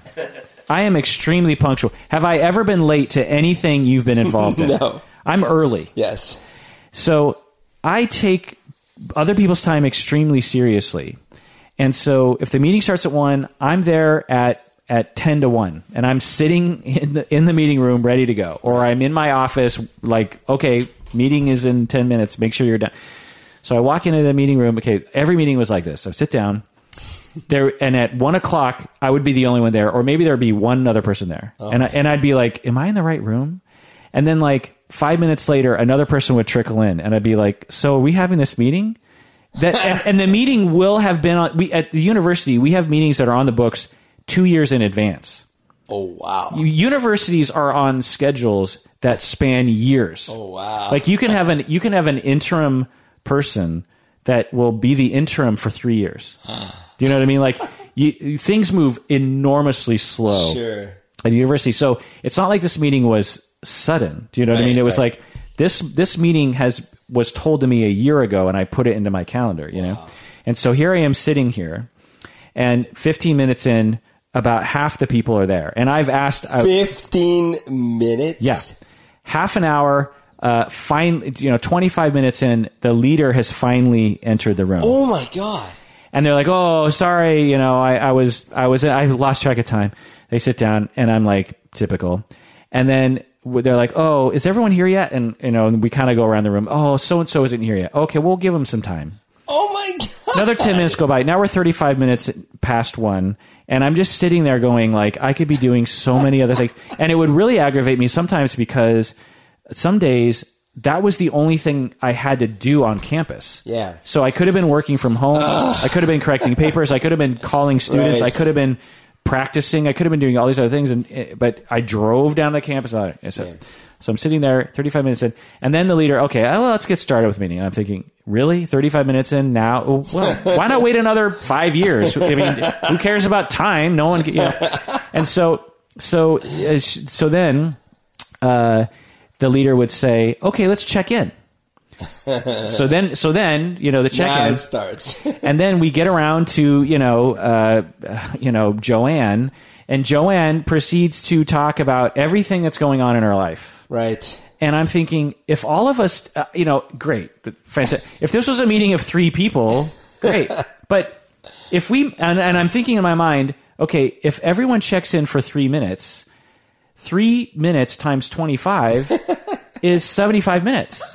So our check in, if everyone limits themselves to three minutes, which seems like not that much time, we're going to be here for another hour and 15 minutes just checking Just in. checking in. hearing people talk about their bullshit life. Like i i don't i have friends. I have family. I don't need to know about you know the cat the, pay, yeah the payroll persons especially at universities especially a lot of these administrative jobs you know there's high turnover you know like Yeah. um at least from my perspective. Anyway. So so then everyone checks in. It comes around to me and i'm always like real fast everything's fine in my life you know passing the mic to mike you know what you know i'm always just Like, oh, share more. yeah, and people would get get upset at me. Like, oh, you're so reserved, and I'm just like, I'm not reserved. I just hate you people, you know. so, so so then so then we'd get through the thing, and then I'd be like, okay, finally we're at the meat of the meeting, and we're like an hour and ten minutes into this meeting, and I'd be and sh- and then they'd be like, so um, yeah, so you know we were talking, you know, and and then then there's like the upper management would just sort of report something to us. Right. They'd just be like, "So this is happening, and this is happening," and I'd be, and the whole time I'm because I'm evaluating, the whole time I'm thinking that could have been sent in an email. That that whole five minute presentation could have been reduced to one sentence. that whole fifteen minute presentation was completely useless. Like I don't, there's nothing I can do with that information. Like it doesn't, it doesn't, it doesn't mean anything to me. Like there's nothing I can do. Um, and then the meeting would end. And I would walk out and I'd just be like hanging my head like, Oh my god. that's two and a half hours I can't get back. and I'd turn to like a colleague or something and I'd be like, man, yeah, that was a meeting or something. And inevitably my colleagues would be like, yeah, great meeting. oh my god. And I just look at them like, what planet are you on? oh, Now, I get that, and I, I devalue this, and I shouldn't, which is like team building and getting to know your coworkers and this kind of thing. It's fine. Great. I actually love that. You know, like a retreat, and they're like, let's do a game, or it's, or let's let's do a dance, or let's that's what that activity. Is. That's what is. it's for. And it's just like, okay, I can get in this. But this is supposedly a meeting that we have on the books, you know, a year in advance. Three-hour meeting. That is supposed to be to produce something for our jobs, for Right. our organization. And it's, and every meeting was like this, Humberto. And it would just, and, and this was, this was really the main reason why I uh, promoted someone into my job at program director was just these incessant meetings and I'm too narcissistic to to sit through stuff like that. Like other people will just sit through it and they'll agree like yeah that meeting was a little useless. And to, but to them they- they don't really they're not narcissistic like me in the sense that they don't care about their time that much. Yeah. To me I am so protective of my time Right. like if I, I'm super impatient, you know, like if I have to wait in a line like a like a sheep, you know what I mean? Oh, like I, I, it better be worth it. Yeah. You know what I mean? Like I and I'll sit in a me- a line and I'll be like, okay, is this worth sitting in a, in a line for, for five minutes or or I'm better than that, you know. Right. I, I deserve better, deserve you know. And so I would sit through those meetings just narcissistically going like, I'm better than this. I don't need to be here. So that's why I'm no longer a program director. So when Elon Musk says to, and so the other thing I, I learned as program director was when I scheduled meetings with my entire program, we wouldn't get anything done because I would propose something and then there's just too many voices in the room. You know what I ah, mean? It, too like, many cooks. Too many cooks. yeah, like there's always going to be too many dissenting opinions, Right. You know, and so uh, and there's always one person in the room that will just drag it down, you know, where it, they become like completely intractable and Sure. and rigid. They're just like, well, that's not going to work because of blah blah blah blah, and so therefore I'm never going to go along with that, Right, right, right. And it's like, uh, where it's so nothing would happen, even if it was like six people. But if I got it down to like three, we could actually get stuff done. Even if I wasn't in charge, you know, it was just like, look, you take over. Like three people can get stuff done, six people can't, and certainly not 20. Right. Like a 20 person meeting is basically people reporting shit to you. and again, there's a thing called email. You know what I mean? The other thing I had problem with my organization, and I think other organizations have this problem, is when they did send an email, they will send the longest fucking email. Like they have one idea they're trying to communicate to everybody. Right. Like it could be an idea like we have a new form for graduating students. Uh, the old form is out, the new form is in. Here's the new form. Instead of saying, and when I was program director, what I would say is, this is the new form for program direct for for graduating students. Period. And I wouldn't even sign my name. Yeah. It's just like you you can see who it's fucking from. I don't have to sign my name. It's just more shit to read. You know what I mean? People, upper management, when they send out these emails, it'll be like, "Hey, how's your summer?" So you know the Mariners are doing well, and like all this fucking fluff. Like they're trying to like they're trying to like um Bury the lead. they're, well they're trying to interact or something. sure. And they're like, so we had an interesting meeting the other day in which we discussed like our procedures about graduating students, and there were some complaints about this and that. And and at, at this point, I'm like, fuck it, delete. because I'm like, I don't want to. It's too long. You know what I mean? end end of my. I'm too narcissistic. I got better shit to do. So, but inevitably, at some point, someone will be like, you know, did you get that email? I was like, uh, yeah, I read half of it, and uh, you know, it bored. Did you know that we have new TPS reports? yeah, at some very, even literally small print, you know, they will actually mess with the font, and it'll be at the bottom. It'll be like, uh, blah blah blah blah blah. Oh, new, here's the new form. New form. yeah, and it and it's like it's so frustrating because it these the people who write these emails, it's like they think this is the only email that I'm going to read that day. like I get one email a week, and it's from That's and it's one. from the president of my university, and it's like dumb shit. I read probably 300 emails a day, and if your email is five paragraphs, then uh, you know it looks like spam. You know what I mean? Like anything that doesn't get to the fucking point. Yeah. I- you know, uh, either I'm going to delete it or I'm going to like glance over it and miss it. You know what I mean? Anyway, so when Elon Musk says, uh, keep meetings short, walk out of meetings, just hang up, don't, you know, ignore the chain of command, uh, ignore rules when they're ridiculous, I'm just like, yes, Yeah. I love it. Totally. The the hard part to understand though is um why like enforcing this is tricky because he's he's saying I want the culture to change. Yeah. Right? I want folks to act this way. Um, so if he has empowered, truly empowered people, including middle management, to enforce that, that can work. But you were just asking me, would I actually walk out? If it doesn't feel safe for me to walk out because it, there'll be repercussions, then no. I, Well, and um, you emotionally don't want to hurt someone's feelings. You know, presumably someone is leading the meeting or you know in charge Yeah, of the yeah, meeting right, or right. talking or presenting, and emotionally you're just going to stand up and walk out. But honestly, I I've done that before. Like I've I've been in meetings where I like I'm just growing increasing now that I'm not program director, I don't have to be in the meeting all the Right. time, you know, and I don't no one's really looking up to me like I'm just a regular employee. Oh, and so if I'm in a meeting, yeah, I'll absolutely just I'll just stand up and walk out. I've definitely been in meetings where it's like an, an hour long, not necessarily three hours, but it's like an hour long meeting where half an hour goes by debating whether we need to have another meeting oh, to Oh, yeah. discuss a topic because some of the members didn't make it to this meeting. And literally there's like a back and forth about, well, why can we start talking about it today? Fill in the other people. And then someone's like, well, but they, see, if I weren't here, I would really be. And so then half an hour goes by. And guess what? We decide that we need another meeting. Some people, so, y- y- do you know, like you, I, I assume that you would never participate in a conversation like that because it sounds ridiculous. No, I, you know what? I, But some people, they love that shit. Like they, they, I, I swear to God, there's some people who wake up in the morning and say, like, I can't wait to drag a meeting to a halt by having, by latching on to some random opinion of mine. N- knowing me, what do you think my contributions are during these types of? You would go after those people. Well, but it, I have to be Yeah, decent, right? diplomatically. So what I do is I make fun, right? Oh. I, I make so right. Oh, you I make some to, convoluted joke. Like, well, or just I try to poke fun of the whole situation, like.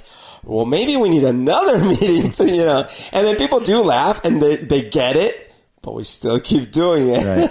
Yeah, I swear to God, there's just some some people where I think they're so disconnected from the pragmatics or something, the practical nature of of an organization, and they, you know, they're in a meeting and they're hearing things and they have an emotional response, particularly late. The the longer the meeting, the more sort of decompensated people get, Hmm.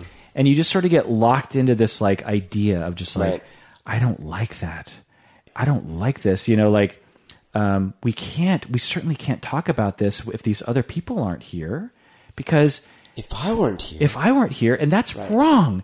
And you know, you, you you see how revolutions begin. You know Right, like people right. get just locked in on this idea of just like no. no. This is where it's, you know, but then you have other people who Thou shalt not pass. pass. Yeah, and then you have other people who are just like, who are like, well, but we have a deadline, and those people, since they're not here, don't mm-hmm. deserve to chime in. You know what I mean? They they they. I you know, I have a problem with people showing up late. You know, to meetings. You know, meetings. You know, you know, and, and you just have these warring factions. You're on vacation. God. So anyway, I want to end today's episode with talking about what I've watched. You know, every once in a while I could check in on what I've been watching. Right. So I saw Bright. Have you seen Bright? No. It's the movie Netflix movie with Will Smith. Oh, right. No, no, I have not seen it. I heard bad things. Yeah, I gave it a three. Oh, okay. there were moments where it was actually pretty good, Hmm. but there were mostly moments where it was just so bad. But man, did they spend a lot of money on this thing? Yeah, it seemed like a high production. Yeah, Bright 2017, uh, David Ayer Some uh, racial uh, components. right. So basically, it's in an alternate uh, uh, Earth where orcs and fairies and dragons and dwarves and you know, yeah, they they uh, intermi- started living with humans like 2,000 years ago or something. There was some kind of opening of a portal or, or who knows, but it was a long time ago. Oh, so it's not a recent event. Okay. No, no. Well, but it's a. Re- I think it might be a recent event that they started living together. But anyway, Okay. so Will Smith is a human, and Joel Edgerton, who's like a major actor, plays an orc. Okay. Uh, and and and so the orcs are the underclass. Is he like pink skinned orc? They're they're like splotchy skin, Splotchy and they have you know buck. They have like uh, big teeth, you know, Yeah. fangs, and they are they're like the orcs are basically the black people of this world, and and you know they're the the gangsters and the underclass Right. and the um, underground dealing and all that kind of stuff. And but there's also elves who are like high and mighty, and there's magic and there's wands and everything. And there's like laws against using magic, and so it's, it's a pretty interesting world actually. Yeah. Sounds And- actually really interesting. Yeah, and some of it was interesting. It, it was it was long, like just really long. The premise of the story was was kind of dumb, but the worst thing about it was they. It was like they turned every scene up to eleven. you know, like there there's a there's a scene where um, uh, internal affairs because you know they're cops, right? Right. Internal affairs They're is investigating. is looking into something Yeah. and and it's like it's like a high schooler made a parody Okay. of internal affairs getting into a scuffle with two beat cops you know We're gonna find out everything you're hiding. You get it? or and like or just like super snide attitude and then will smith is just like you know over my dead body you know just like just really everything was just turned up to 11 and it just felt like it just felt like a child's version of a of a script Oh man. but there were some scenes that I was like, okay, you know, I could see this working, and then there'd be like a super over the top scene. I always wonder how things like that get far enough along without someone being like, you know, Yeah, well, I have a theory about that. Uh, and famous patron Lyndon likes it when we talk about uh, the about, well about movies and uh, okay. the the behind the scenes. And know, I listen to enough podcasts to have some kind of idea of like the process of making a movie, Right. and you do too. You know, you have you know someone develops a script, and then you get a producer who's interested and then you get a director but then they drop out and you get another director and but you really want this other director and then Right. you you get a star attached but maybe you know his schedule isn't going to work and then you that star attracts another star but then those stars drop out and then you 5 years later you get another star and then Netflix says we'll pay for it and you're like whoa you know it, it's and then at some point but Netflix is like well you know we like the script but we want a little bit changed and they're like okay what do you what, what, what do you want? And you're just desperate to get Yeah. this thing out. And they're like, well, we want it to be more. We want more action. We want more, more oomph. You know. And they're, you're like, well, what do you mean? You're like, well, we want more fighting. We want Here, work more. with this uh, this script uh, yeah. person can help you doctor it up. A right, bit. this punch up guy. You're like, oh, okay, great. You know, because you're just thinking, I'm going to have a Netflix movie with with uh, Will Smith. Smith, like, right. I'll do whatever you want. Okay, they start getting their hands into it, and maybe the script to begin with sucked anyway. Do you know what I mean? and so, so then you know, and then you got to okay, who's going to be our DP, and who's going to who's going to be our camera guy, and what kind of budget are we working with? Well, in, in fact, it could be like wow, that's a really interesting world. Script needs work, but we'll we'll figure that out. yeah, or the script looks really good on paper, but then the director, Yeah, like the right. director, turns everything up. Yeah. Or Will Smith is like, eh, I'm not going to do that. Yeah. You know, and when you're shooting a movie, like if you've ever seen how people actually shoot movies, you have literally hundreds of workers who are doing tasks to make this thing happen. You have light people, Yeah. you, you have catering people, you have you have assistants, you have directors, you have assistant directors, you have script people, you have continuity people, you have makeup, you have Right. lighting, and you know, and and and then you shoot the movie in like two second periods, and then you try to edit the thing later, Right.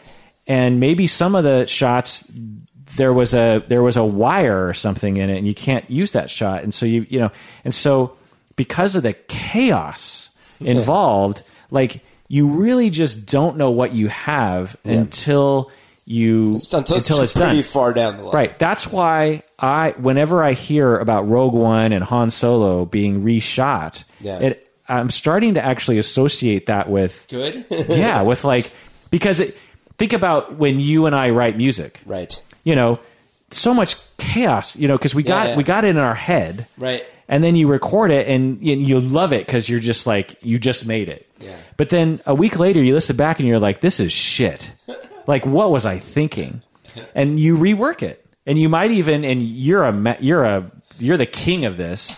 You'll be like, "I'm changing." the- Tabula rasa. yeah, I'm, I'm changing the. I know Kirk. I've taught you the entire song and you've memorized it. But I, Sorry. I've changed the entire chorus. It's well, all, no, but that's not how I sell it. I'm like, I just made a couple of edits. right, but you know it makes sense. You're reiterating. When I wrote Yeah. my book, I thought I was done, and and it was 25 versions later when I was actually done. Like, do you remember how uh, we had the version of Aquarian we used to play, Of and course. the Mexican crowd loved it. Yeah. and then we changed it to a, what I thought was a better rounded, more complete. Well, that- and they were like, "What happened to Aquarian, man?" well, that's even worse than that because when we jammed on Aquarian the first night, yeah, it the guitar part was actually really fun to play. Yeah. because I think I sort of half wrote the guitar part. yeah. Dun, dun, dun. it was much more rocky and and heavier on the guitar. Mm-hmm. And then you nerfed the guitar down to this really narrow, th- it, but it was better because Yeah. it it. but then fit. you're like, okay, but uh, but it was like so every step of the way I was losing the what I and I remember it was sort of a magical moment Yeah, yeah. when we were jamming, but that felt good to me. Right. But did it would it feel good to the audience? And so you have to listen, you have to iterate, you know. Right. And so Bright, you know, probably just didn't have enough time to actually reshoot. yeah, like because if they did it with test audiences, they would have. A lot of people would be like, "Well, that scene was a little over the top, Yeah. or that was a little goofy." So this happens with uh, coding a lot, like writing code.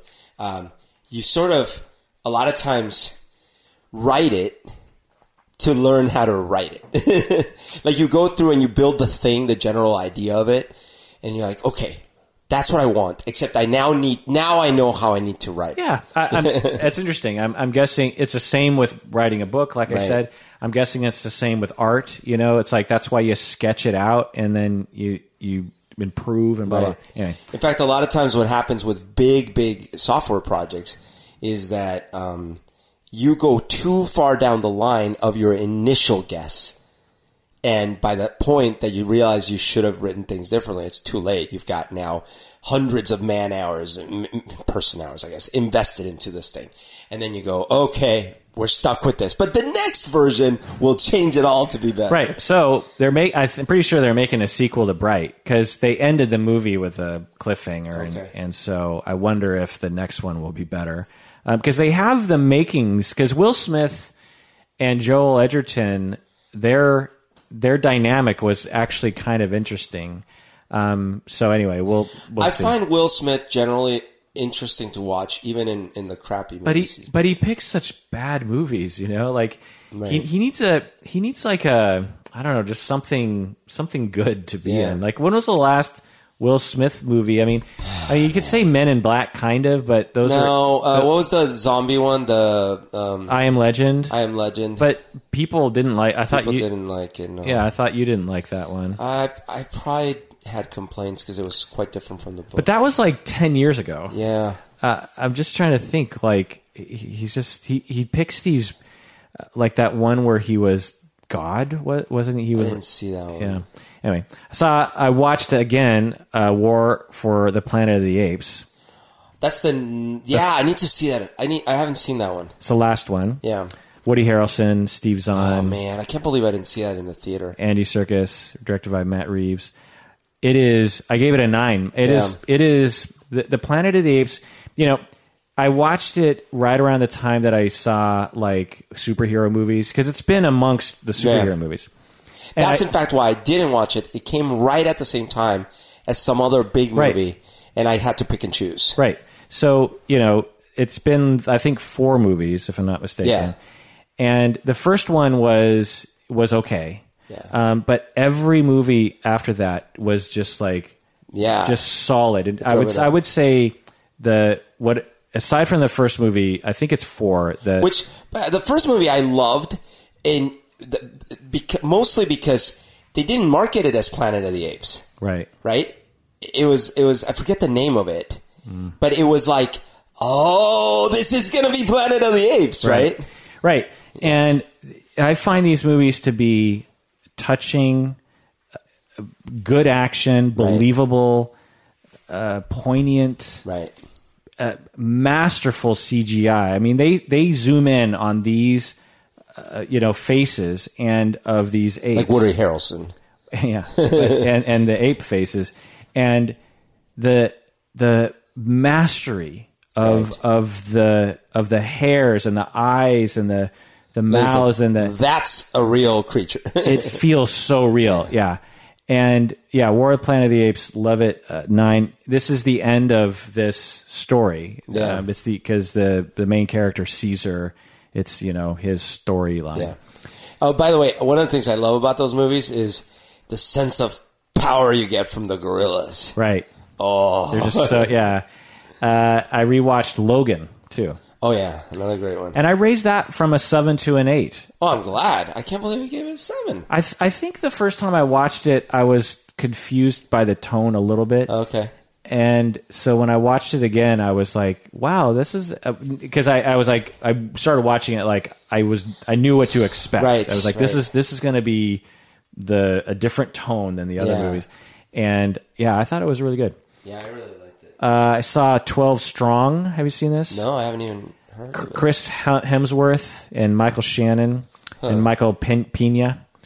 Uh, it's a movie. Ab- it's a movie about a true story in Afghanistan. The f- it's right after 9-11. Oh, And- a war. The first, Movie. the first uh, special forces guys. Yeah, I saw a preview now that I think about it. land in Afghanistan, and they have like a. They're basically like they join up with a warlord Mm. and attack another warlord. Oh, okay. the politics of this movie are highly questionable and it's even even as i'm watching it i'm just like wow like is that what we did because that's what we did we Yeah. we landed american troops Yeah. and we uh, allied with so there's all these warring there's you got the taliban you have Yeah. and you have warlord a warlord b warlord c and they've all done horrible things Right. and we just landed in Afghanistan and allied with what the American government thought was the best warlord, Yeah.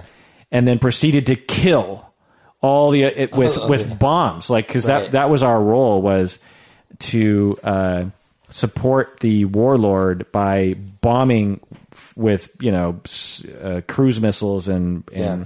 laser guided bombs the positions of these other warlords. Right.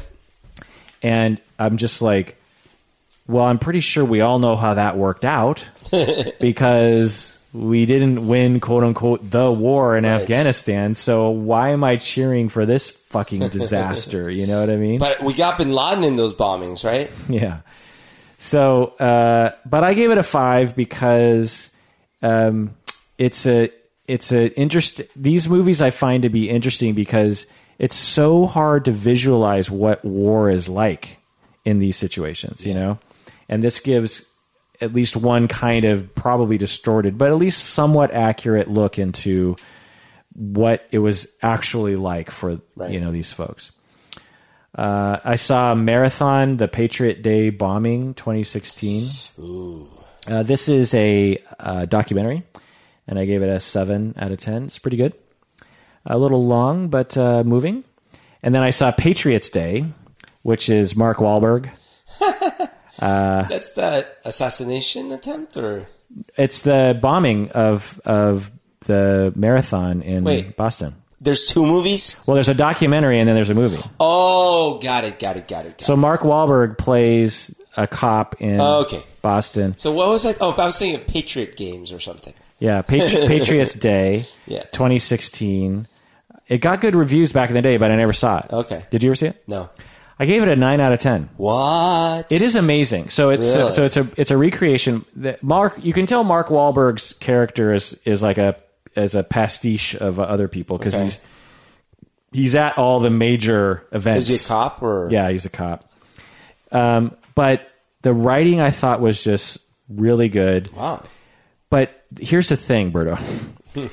like, I'm assuming you don't know the full story of that. Not really. I know the there was that kid bomber and Right, his we- we- brother or something. Yeah, it was like I knew the the main issues, which Yeah. was there was a marathon in Boston. There was uh, two bombs that went off like at the near the finishing line. Right. uh, killed a bunch of people and maimed a bunch of people. And then there was that kid uh, with the white hat who was a younger kid who was associate who had planted one of the bombs and he, and he was on the cover of Rolling Stone or something and and people thought he was hot. Do you remember that? Oh yes, I do remember that. Be- yeah. And I remember that there was a chase, and they one of them was in a boat, and there was a shootout, and Okay. they killed them. And Well, you know more than I do. yeah, Well, this movie goes into all the details, and there's many more details than that. And they just recreate it. You know, they don't like whenever they make movies like this, like movies about 9/11 or something. You can tell they're elaborating. You know, you can tell they're trying to make it more dramatic.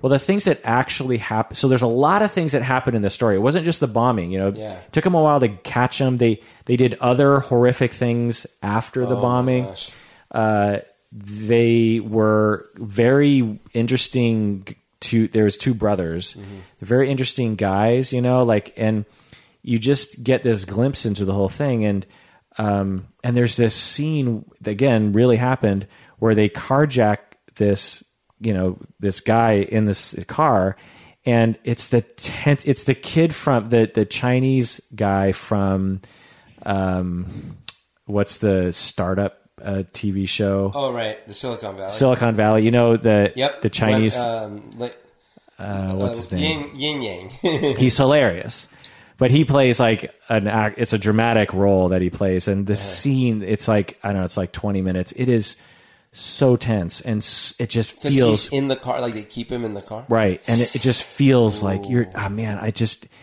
there are it and then when i actually looked up the facts i was like oh they aside from mark Wahlberg, they kept a lot of the facts oh, accurate you know there were a couple dramatic scenes with like cia agents that were a mm-hmm. little silly but anyway i highly recommend it patriots day it it really happened it was recent it, it it it's a very telling story of our time Yeah. you know where you basically have these radicalized local kids Yeah. who th- just aren't even associated with Al Qaeda. They just like are looking at a lot of things on the internet, Yeah. and then they just decide to do this thing. It's it's it's interesting and hor- horrible. And then the the her- the heroism of everyone. You know, Right. of there's so many heroes that actually emerged from that story, including the people who there's a couple who each of them lost a leg. Oh wow. You know what I mean? And and anyway, uh, I saw a Quiet Place. Have you seen that? yes. Wait. John Krasinski and Emily Blunt. Oh no no no! That's that new movie. I Yeah. want to see that. That's where they. All I know is from the previews that they, they can't say anything. Yeah, I gave it an eight out of ten. I might even bump it up to a nine. It is, Really? it is a near perfect. It, it's in the horror like sort of genre, but it's more like um, Alien in a We, sense. we mentioned this one before. I thought it looked, it reminded me of that other movie that it, they come at night. oh, Remember that one? oh, we talked, We about, talked this about this. Okay. Remember that was the one where they it's it, all you know. It starts right in the middle of the action. It's out in the woods. These people have been barricading at night every night in their house. They can't let anyone in because something comes at night. We don't know what it is. Yeah. And these people arrive, these guests, and they're like, "Okay, you can stay with us," but then they they f- have a fight because they don't trust each other. So tense, so well done, Yeah. but you never find out what comes at night or anything. It's just Yeah, it, it, A Quiet Place. John Krasinski. It it's just amazing that he managed to make this movie. I mean, he's it's very impressive. is he produced? he, Produced? he directed. He directed. He directed. Yeah. Holy crap! and and it's it's just um it's just a simple movie there's not a lot of complication and short Yeah. and just a great movie um the last couple here are i started watching the sh- the new twin peaks All right. so I was a massive Twin Peaks head back in the day, and this new Twin Peaks is interesting because it's on Showtime and they can be totally rated R. And man, is it rated R! Like David Lynch takes this thing, you know, he he like you know I've seen all his movies. It's probably the most sexual and most violent and most disturbing thing he's he's ever made. You know what I mean? There's there, but he, but it, but to a Twin Peaks fan, it is touching all the buttons. You know what I mean? It, it has all the. It, it's. I thought it was going to get really weird, you know, Yeah. and it starts kind of weird. You're like, wait, how is this connected to Twin Peaks? But then, ve- pretty quickly, it just starts to integrate, you know, all the twin, all the actors, and all the the lore and the mythology. Because Twin Peaks, there's this whole mythology, Right. Do you think so? I watched the first episode of Twin Peaks, like the old one. the old one. Oh, Do you think I would enjoy going through it? I so maybe, but you know, given the conventions and the It's like the- thirty years old. it's from yeah, like twenty. It's like twenty eight years old or something. You know, um, well, you like other Twin Peaks, Uh, David Lynch, you mean? Uh, yeah, other Yeah. David Lynch. So I'm guessing, it, I'm guessing yes, but there are some thing, there's certain storylines that sort of perk up later in the series that I found to be just incredibly boring. Like Lost Highway is one of my favorite movies. um, So, yeah, I mean, there's a lot of episodes, you know. Yeah. So I, it would be a commitment, but um, but yeah, I would imagine I just feel like that is a, a that's a that's a in my- hole. Yeah, that's a hole. Yeah. Yeah. I mean, one thing you could do, I guess, is so it's it's kind of like a soap opera, you know. Like there's different there's different characters that we check in on every now and then, Yeah. and when you get to certain scenes that don't interest you, you could just Yeah. fast forward it because there's It doesn't affect it that much. No, not really. Um, the last thing that I want to talk about is uh, I f- watched my first episode of NCIS. Uh, eh, special victims unit. Or something? Um, it's one of those kinds of shows. Okay. It's it's like a um, it's just cops. is it in New York or no? Um, New York City special I don't know. investigations? I don't know, but it's with Mark Harmon. And Oh, Mark Harmon. so here's the thing. What? So you know, I moved, and there was one night where you know I turn on it because I just wanted to chill, and I turn on the TV, and everything's in shambles. You know, like the TV's on the floor, that the cable box is like just sitting there. You know what I mean?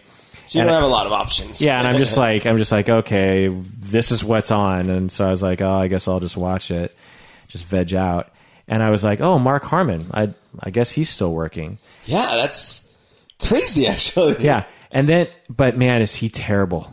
Really? Yeah, like everyone else in the show is putting on a good kind of, you know, uh, what do you want to call it? Like a sh- like a shitty TV, but you know, shitty TV show. but they're Pulling their weight. yeah, they're pulling their weight. Mark Harmon is laughable. I mean, Oh. and maybe he was always a bad actor, but like if you just focus on his decisions as an actor in Uh-huh. this show, it's either he's a terrible actor or he hates this job. I gotta look at a picture of this. I can't even imagine. But the other thing is, I Google it. Yeah. This show has been on for like 20 years or sev- No. like 17 years or something. I can't, I can't remember the exact number. Like, look it up. Uh, NCIS? Yeah, the, I think there's a number of NCIS shows, but this is the original. NCIS, American Television Series. Uh, What year to start? oh my gosh, it's Matt, Mark Harmon. Yeah.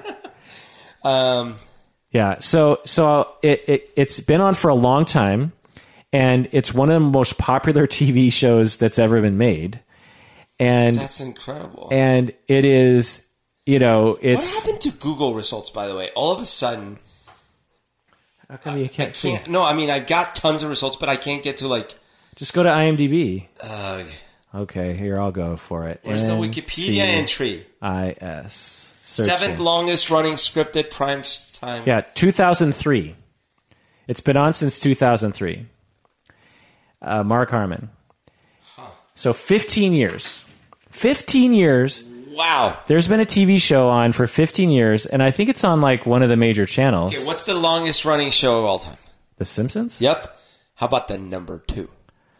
Uh, number two. It's a tie, actually. Number two. Man. Simpsons had 29 seasons. So well, are we including soap operas?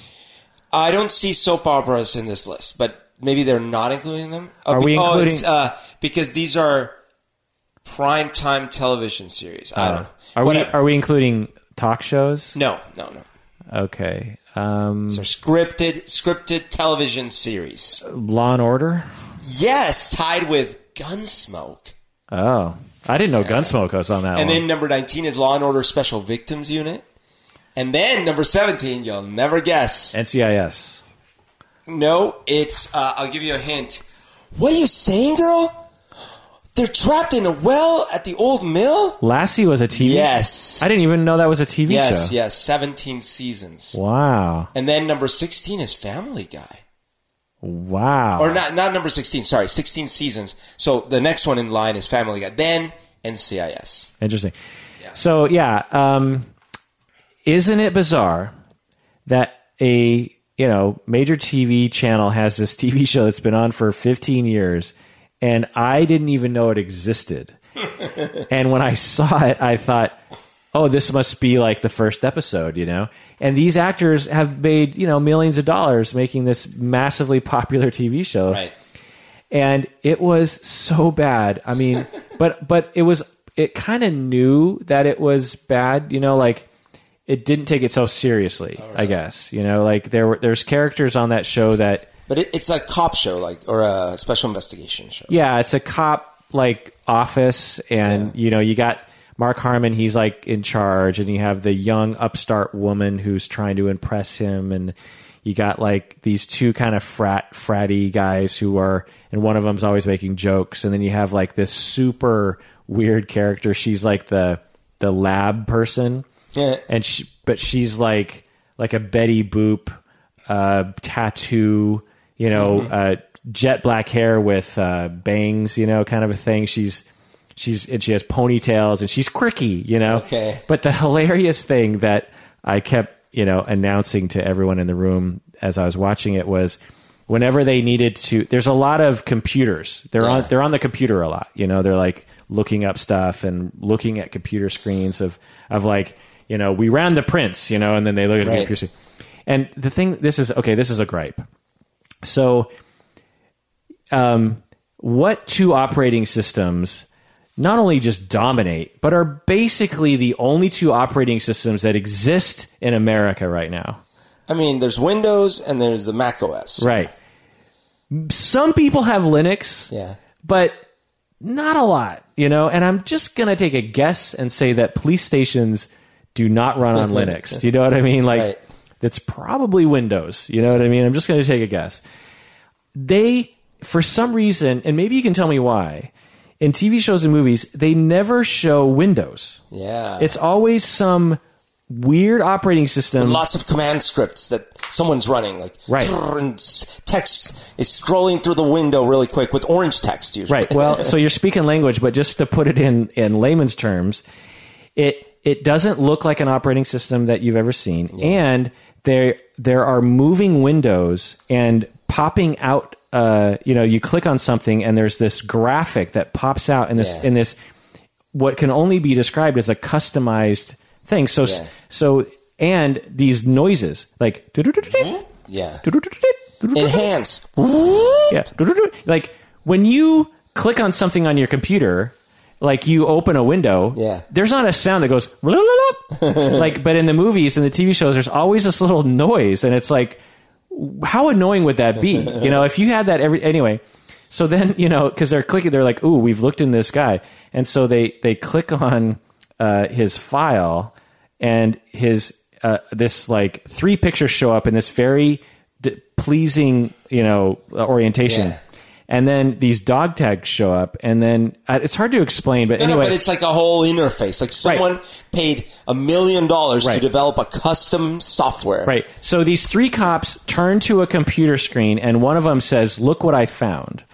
And what is shown on the computer screen over the next, you know, two minutes as the person is narrating it is something that could only have been created by someone who spent probably three weeks creating basically this moving PowerPoint presentation Custom view for. custom view with custom sounds Yeah. and and custom pictures and custom transitions that wouldn't be just like a standard run of the mill cop software that. right like someone uh, worked in some kind of flash thing or i don't even know what to make something that and and every every 10 minutes there's another one of these things you know what i mean and so i'm just imagining this this team of nerds behind the wall that all they do is like create these presentations Can we improve our fingerprinting algorithm? Sorry, we're busy. yeah We have a team of special effects artists. Yeah. and and to me, I'm like,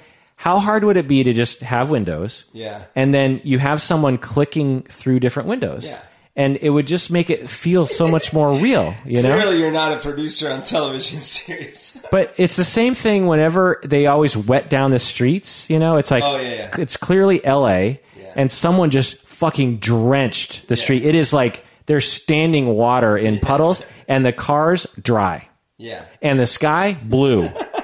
it's like so a flash flood came in and wet the ground, uh, didn't wet the grass, just the street. You know, it's just like, come on, drives me crazy. Anyway, what have, have you seen anything of it?